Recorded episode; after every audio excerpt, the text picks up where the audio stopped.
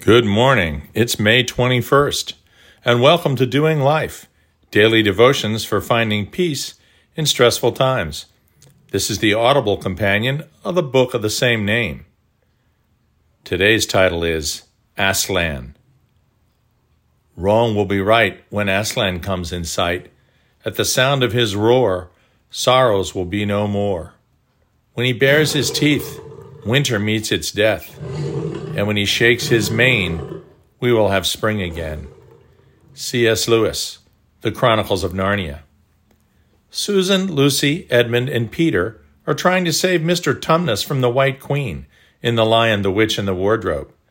Mr. and Mrs. Beaver have come to their aid, but they tell the children if there's any hope at all, their salvation must come from the ruler of the forest, Aslan. Is he a man? asked Lucy. Aslan, a man? said Beaver. Sternly, Why, certainly not. I tell you he is the king of the wood, and the son of the emperor beyond the sea. Don't you know who is the king of the beasts? Aslan is a lion, the lion, the great lion. Oh, said Susan, I'd thought he was a man. Is he quite safe? I should feel quite nervous about meeting a lion.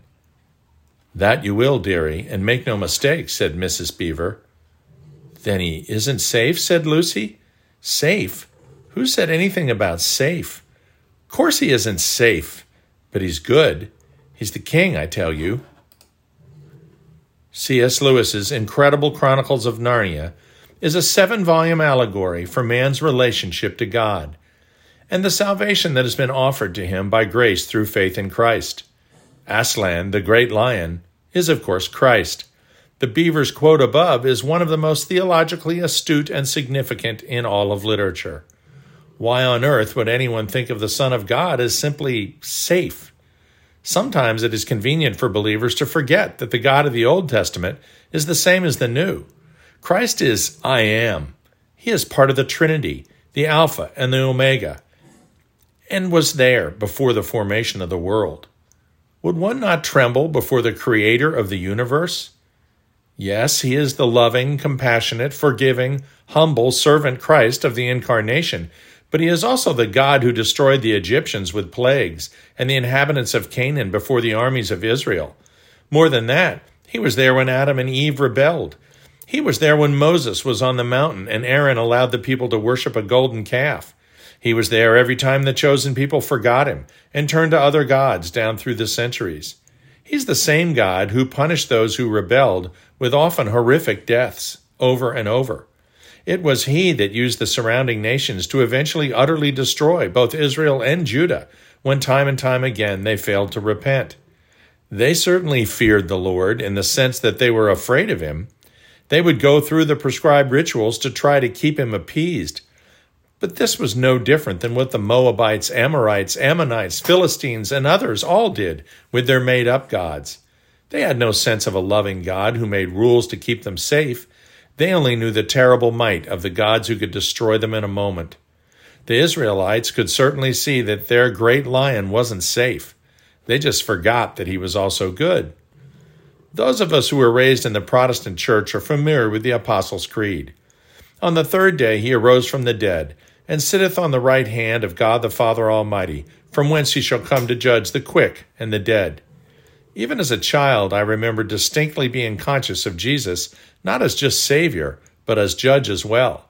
What I didn't understand until later was that while fear for Christ is appropriate in the sense of awe, we need not be frightened of him as the judge.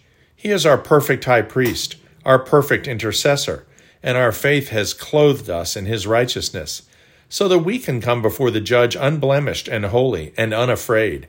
Hallelujah. Not only will we be judged favorably because we are in Christ, and there is no condemnation for us, Romans 8 1, but the Lord is a very present help in trouble. Don't ever mistake our Savior for a pussycat instead of a lion. People love to quote James 4 7. Resist the devil, and he will flee from you. Do you really think that when you stand in front of Satan and tell him where to go, that he will run from you? Do you really think that's true? You think the devil is afraid of you? Trust me, he won't flee, He'll swallow you whole. How can that be? Because the verse that everyone quotes is usually recited incompletely. Verse 4 7 opens with these words Therefore, submit to God. Believe me, the devil won't run when he looks into your eyes, but he will certainly turn and hightail it when he notices who's right behind you. The devil understands the fear of the Lord when he sees that you're standing securely between the mighty forelegs of Aslan. Aslan, said Lucy, you're bigger. That's because you are older, little one, answered the lion. Not because you are? I am not. But every year you grow, you will find me bigger. C.S. Lewis in Volume 4, Prince Caspian. You would not have called me unless I had been calling to you. C.S. Lewis, Aslan in Volume 6, The Silver Chair. If one is nervous, there's nothing like having your face towards the danger and having something warm and solid at your back. C.S. Lewis in Volume 3, The Horse and His Boy. Dear Heavenly Father, help us not to make the mistake of the Israelites in simply fearing your power but forgetting your goodness. Your love for us is what allows us to face hardship and evil in the world, knowing that you are as warm and solid at our back as Aslan's mighty chest. Amen.